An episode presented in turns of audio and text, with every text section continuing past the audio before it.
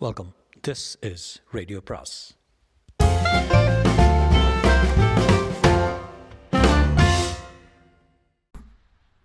பொன்னியின் செல்வன் அத்தியாயம் முப்பத்தி மூன்று வானதி கேட்ட உதவி.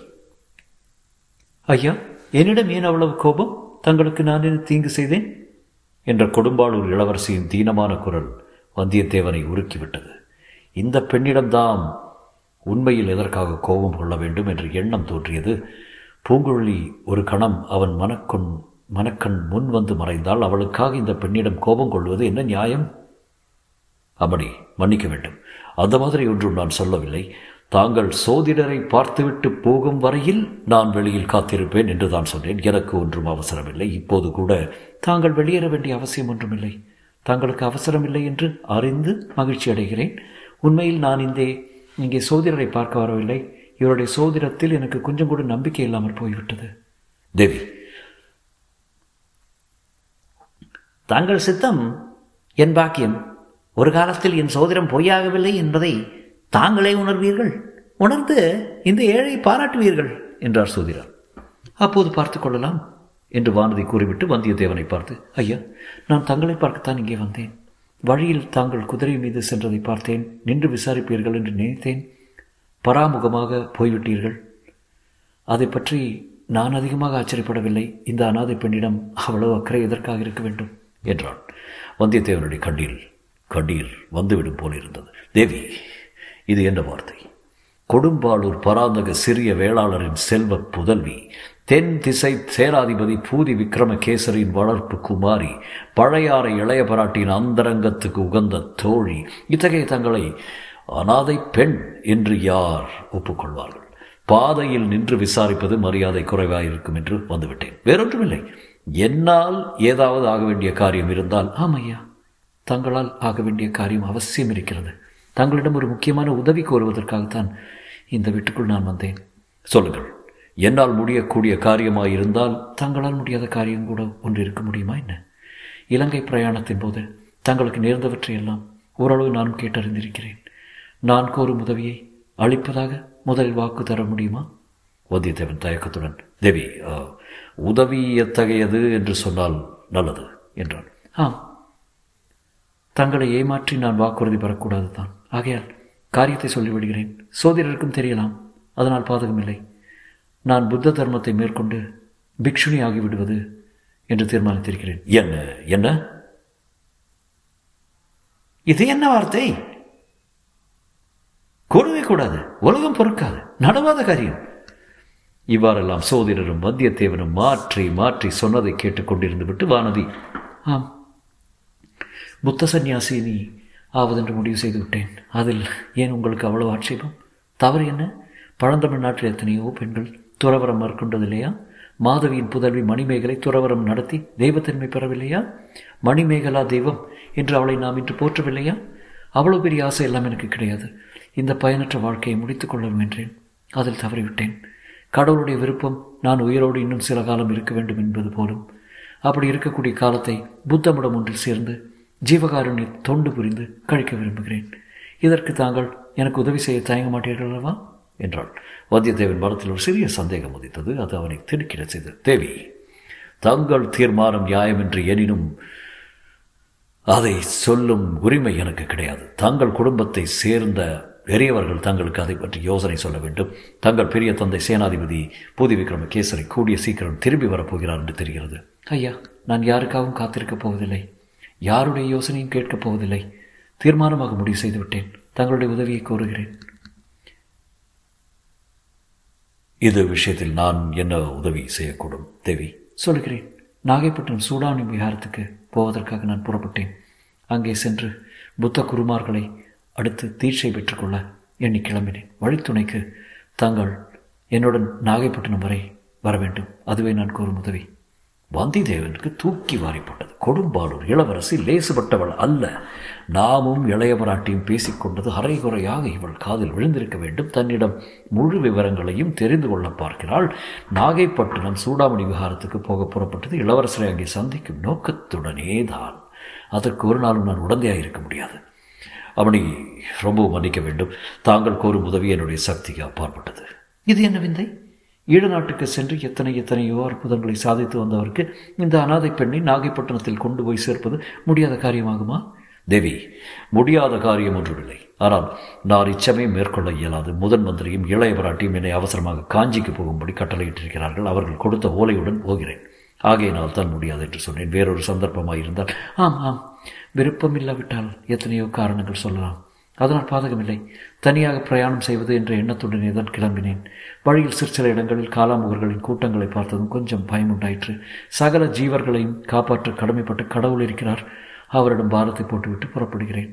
உலகத்தை தொடர்ந்து சன்னியாசினியாக முடிவு செய்த ஒரு பேதை பெண்ணை யார் என்ன செய்து விடுவார்கள்? போய் வருகிறேன்.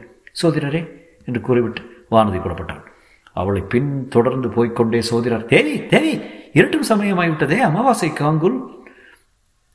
அதோடு வடகிழக்கில் மேகங்கள் குமருகின்றன இரவு இந்த ஏழையின் குடிசையில் தங்கிவிட்டு காலையில் போகலாமே என்றார் இல்லை சோதரரே மன்னிக்க வேண்டும். இரவு திருவாரூர் போய் தங்குவதாக எண்ணம். இந்த மனிதர் தான் துணைக்கு வர மறுத்து விட்டார். திருவாரூரில் யாராவது கிடைக்காமலா போவார்கள்? அப்படி நான் என் உயிரை பற்றி கவலைப்படவும் இல்லை. இதனால் யாருக்கு என்ன உபயோகம்? சோதரர் காதிலும் வந்தியத்தேவன் காதிலும் கடைசியாக விழுந்த வார்த்தைகள் இவைதான். வாசலில் காத்திருந்த பல்லக்கில் வானதி ஏறிக்கொண்டால் பல்லக்கு மேலே சென்றது. பல்லக்கு கண்ணுக்கு மறையும் வரையில் வந்தியத்தேவனும் சோதிடரும் அதை பார்த்து வண்ணம் நின்றார்கள். பிறகு வந்தியத்தேவன் கொடும்பாளூர் இளவரசி சில காலத்துக்கு முன்பு வரையில் பெரும் பயங்கொள்ளியாக இருந்தால் இளையவராட்டின் மற்ற தோழிகள் இவளை அதற்காக பரிகசித்துக் கொண்டிருந்தார்கள். பொம்மை முதலியை நதியில் மிதக்கவிட்டு இவளை பயமுறுத்தி பார்த்தார்கள். நான் கூட அதில் ஏமாந்து போனேன். இப்போது திடீரென்று இந்த பெண்ணுக்கு இவ்வளவு தைரியம்? எப்படி வந்தது? இவள் தனியே பிரயாணம் செய்ய கிளம்பியது என்ன விந்தை இளையவராட்டி இதற்கு சம்மதித்து சம்மதித்தது தான் எப்படி என்றான். எனக்கும் அது ஆச்சரியத்தை அளிக்கிறது. சென்ற முறை பெண் இந்த குடிசைக்கு வந்திருந்த போது திடீரென்று மயக்கம் போட்டு விழுந்து விட்டால் தயங்கி தயங்கி நீனசுரத்தில் பேசினால் அந்த கொடும்பாளூர் இளவரசி தானா இவள் என்று சந்தேகமாயிருக்கிறது. இன்று எவ்வளவு படபடப்பாகவும் துணிச்சலாகவும் பேசினாள்? இப்படிப்பட்ட திடீர் மனமாறுதலுக்கு என்ன காரணமாக இருக்கும் என்று நினைக்கிறீர்கள்? என்று கேட்டான். எது முக்கியமான செய்தி? இவளுடைய மனத்தில் ஒரு பெரும் அதிர்ச்சியை உண்டு பண்ணியிருக்க வேண்டும். அப்படி என்ன முக்கியமான செய்தி இருக்க முடியும்? ஏன்? பொன்னியின் செல்வரை கடல் கொண்டு விட்ட செய்தியை போதாதா? இந்த பெண்ணுக்கும் இளவரசருக்கும் திருமணம் நடக்கக்கூடும் என்று பேச்சாயிருந்ததே இவ்விதம் சோதியர் சோதரர் கூடிய போது வந்தியத்தேவன் பொன்னியின் செல்வரை கடல் கொண்டு விட்ட செய்தியா? அல்லது அவர் பிழைத்து நாகப்பட்டினத்தில் இருக்கிறார் என்ற செய்தியா? அல்லது பூங்குழலியை பற்றியே நான் கூறிய செய்தியா? எது இவளுக்கு இத்தகைய அதிர்ச்சியை அளித்திருக்கக்கூடும்? என்று சிந்தனை செய்தான். ஆம் சோதரரே கொடும்பாளூர் வம்சத்தார் பரம்பரையான வீர சைவர்களாயிற்று. இந்த பெண்ணுக்கு திடீரென்று புத்த மதத்தில் பற்று உண்டாவானேன் என்றான். பூர்வ ஜன்ம வாசனையாக இருக்கலாம் என்றார் சோதிடர் நாகைப்பட்டம் சூடானி விஹாரத்துக்கு புறப்படுவானேன். அதுதான் எனக்கு வியப்பை அளிக்கிறது. உம்முடைய சோதிட சாஸ்திரத்தில் பார்த்து சொல்ல முடியாதா? தம்பி சோதிட சாஸ்திரத்தின் மூலம் இதை எப்படி அறியலாம்? இது ஒற்றாடல் சாஸ்திரத்தை தேர்ந்தது. ஒற்றாடல் என்று ஒரு சாஸ்திரமா? ஏன் இல்லை பொய்யாமொழி புலவரின் திருக்குறளை பற்றி நீ கேட்டதில்லையா? அப்படி ஒரு நூல் உண்டு என்று கேட்ட ஞாபகம் இருக்கிறது. அந்த நூலில் ஒற்றாடல் என்று ஒரு அதிகாரம் இருக்கிறது. அதில் பத்து பாடல்கள் இருக்கின்றன. அப்படியா? அவற்றில் இரண்டொரு நல்ல பாடல்கள் சொல்லுங்கள். எல்லாம் நல்ல பாடல்கள் தான்? இதை கேள். வினை செய்வார் தஞ்சுற்றம் வேண்டாதார் என்றாங்கு அனைவரையும் ஆர்வாய் ஆராய்வது ஒற்று. அரசன் தன் கீழ் ஊழியம் செய்பவரையும் தன்னுடைய சொந்த உறவினரையும் அவ்வாறே தன் பகைவர்களையும் ஒற்றர்கள் வைத்து ஆராய்ந்து கொள்ள வேண்டும் என்கிறார் வள்ளுவர். இன்னும் கேள். துறந்தார் படிவத்தராகி இறந்தார் ஆய்ந்து என் செய்யினும் சோர்வில் தொற்று. துறவிகளைப் போல வேடம் போன்றும் செத்தவர்களைப் போல பாசாங்கு செய்தும் எதிரிகள் எவ்வளவு துன்புறுத்தினாலும் ரகசியத்தை வெளியிடாமலும் சோர்வில்லாமல் உழைப்பவன் ஒற்றன் என்று வள்ளுவர் கூறுகிறார். அரசர்கள் ஒரு ஒற்றனுடைய காரியத்தை இன்னொரு ஒற்றனை கொண்டு ஒற்றியாக வேண்டும் ஒற்றறிய வேண்டும் என்று அவர் சொல்லியிருக்கிறார். ஒற்றொற்றி தந்த பொருளையும் மற்றுமோர் ஒற்றினால் ஒற்றி கொழல். இந்த பாடல்களை எல்லாம் நீ கேட்டதில்லையா என்றா சொல்கிறாய் வந்தியத்தேவனுக்கும் ஒரே வியப்பாய் போய்விட்டது. இனி அவகாசம் கிடைத்ததும் திருக்குறளை படித்துவிட்டு தான் வேறு காரியம் பார்ப்பது என்று தீர்மானித்துக் கொண்டான். ஆயிரம் ஆண்டுகளுக்கு முன்னால் இப்படியெல்லாம் ராஜரீக முறைகளை பற்றி எழுதியவர் எத்தகைய அறிவாளியாக இருக்க வேண்டும்? இன்னும் சற்று பேசிக் கொண்டிருந்து விட்டு வந்தியத்தேவன் புறப்பட்டான். இன்றிரவு இங்கே தாமதி விட்டு காலையில் போகலாமே? என்று சோதரர் கூறியதை அவன் கேட்கவில்லை. இன்னொரு சமயம் வருகிறேன். அப்போது தங்கள் விருந்தாளியாயிருக்கிறேன் என்றான். இன்னொரு சமயம் நீ இங்கு வரும்போது என்னுடைய சோதிரங்கள் பழித்திருப்பதை காண்பாய் என்றார் சோதிடர். ஐயா சோதிடரே நீர் சோதிடம் ஒன்றுமே சொல்லவில்லையே. சொல்லியிருந்தால் அல்லவா அவை பலிக்க முடியும்? என்று கூறி நகைத்துக்கொண்டே வந்தியத்தேவன் குதிரை மீது ஏறி புறப்பட்டான். சோதிடர் வீட்டிலிருந்து சற்று தூரம் வரையில் சாரி சோ சோதிடர் வீட்டிலிருந்து சற்று தூரம் வரை ஒரே பாதை தான் இருந்தது. பல்லக்கு சென்ற பாதையிலேயே அவனும் போக வேண்டியிருந்தது. பின்னர் பாதைகள் இரண்டாக பிரிந்தன. ஒரு பாதை வடக்கு நோக்கி கொள்ளிடக்கரைக்கு சென்றது. இன்னொன்று தென்கிழக்காக திருவாரூர் நோக்கி சென்றது. திருவாரூர் சாலையில் வெகு தூரத்தில் பல்லக்கு போய்க் கொண்டிருப்பதை வந்தியத்தேவன் பார்த்தான். ஒரு கணம் அவனுடைய உள்ளம் தத்தளித்தது. கொடும்பாளூர் இளவரசி கேட்ட உதவியை மறுக்க வேண்டிய வந்துவிட்டதே. உண்மையிலேயே அவளுக்கு உதவி தேவை இருக்குமானால் வழியில் அபாயம் ஏதேனும் ஏற்படுமானால்? பின்னால் அந்த செய்தி தெரியும் போது என்னை நானே மன்னித்துக் கொள்ள முடியுமா? வழித்துணை போக மறுத்தது பற்றி நெடுங்காலம் வருந்த வேண்டியிராதா? ஆயினும் என்ன செய்வது? முதன் மந்திரியும் இளையபராட்டியும் இட்ட கட்டளை மிக கண்டிப்பானது. வேறு காரியங்களில் நான் இப்போது தலையிட முடியாது. முன்னர் சிலர் முன்னர் சில முறை அப்படி சம்பந்தமில்லாத காரியங்களில் தலையிட்டு தொல்லைப்பட்டதெல்லாம் போதும். ஆழ்வார்க்கடியான் வேறு எச்சரித்திருக்கிறான். அன்றியும் வானதி தேவியை தான் நாகைப்பட்டினம் சூடாமணி விகாரத்துக்கு அழைத்து செல்வதென்பது கனவிலும் நினைக்க முடியாத காரியம்.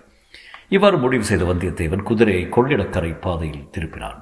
அதே சமயம் வீர் என்ற ஒரு அவையக்குரல் மிக மிக லேசான பெண் குரல் ஒரித்ததாக தோன்றியது. திருக்கிட்டு திரும்பி பார்த்தான். பல்லக்கை காணவில்லை. அங்கே இருந்த சாலை முடுக்கில் திரும்பி இருக்கக்கூடும் ஆயினும் போய் பார்த்து விட வேண்டும் என்று முடிவுக்கு ஒரு கணத்தில் வந்துவிட்டான் வந்தியத்தேவன் அதனால் அப்படியொன்றும் தாமதம் ஏற்பட்டு போக போவதில்லை. குதிரை பாய்ந்து சென்றது. வெகு சீக்கிரத்தில் சாலை முடுக்கின் அருகில் வந்துவிட்டது. அங்கே அவன் கண்ட காட்சி வந்தியத்தேவனுடைய இதயமே நின்று விடும்படி செய்தது. பெண் ஒருத்தி ஓரத்து மரம் ஒன்றில் கட்டப்பட்டிருந்தாள். அவளுடைய வாயில் துணி அடைக்கப்பட்டிருந்தது. இருட்டும் நேரமாதலால் யார் என்று முதலில் தெரியவில்லை. அருகில் சென்று பார்த்தான். வானதியின் பல்லக்குடன் நடந்து சென்றது. சேடிப்பெண் என்று தெரிந்தது. அவள் முனகிக் கொண்டே தன் கட்டுக்களை அவிழ்த்து கொள்ள முயன்று கொண்டிருந்தால் வந்தியத்தேவன் குதிரையிலிருந்து பாய்ந்து இறங்கி முதல் வாயில் அடைத்திருந்த துணியை எடுத்துவிட்டு கட்டுக்களையும் அவிழ்த்து விட்டான் அவ்வளவு பலமாக கட்டப்படவில்லை என்பது அவன் உள்மனத்தில் பதிந்தது. பெண்ணே என்ன நடந்தது? சீக்கிரம் சொல். பல்லக்கு எங்கே? உன் எஜமானி எங்கே? என்று பதறிக்கொண்டே கேட்டான். சேடிப்பெண் உளறி குளறி மறுமொழி கூறினால் அந்த சாலை முடுக்கில் பல்லக்கு திரும்பிய போது திடீரென்று ஏழு எட்டு மனிதர்கள் பக்கத்து மரங்களின் மறைவிலிருந்து பாய்ந்து வந்தார்கள்.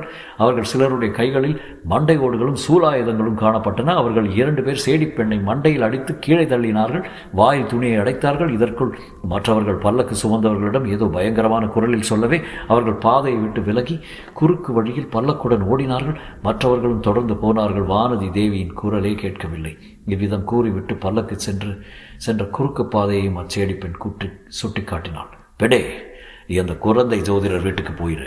நானும் நிஜமானியை கண்டுபிடிக்கப் போகிறேன் என்று சொல்லிக்கொண்டே வந்தியத்தேவன் குதிரை மீது பாய்ந்து ஏறினான். குதிரை ராஜவாட்டையிலிருந்து திரும்பி குறுக்கு வழியில் சென்றது. மேடு பள்ளம் காடு செடி என்று பாராமல் அதிவேகமாய் சென்றது. தொடரும்.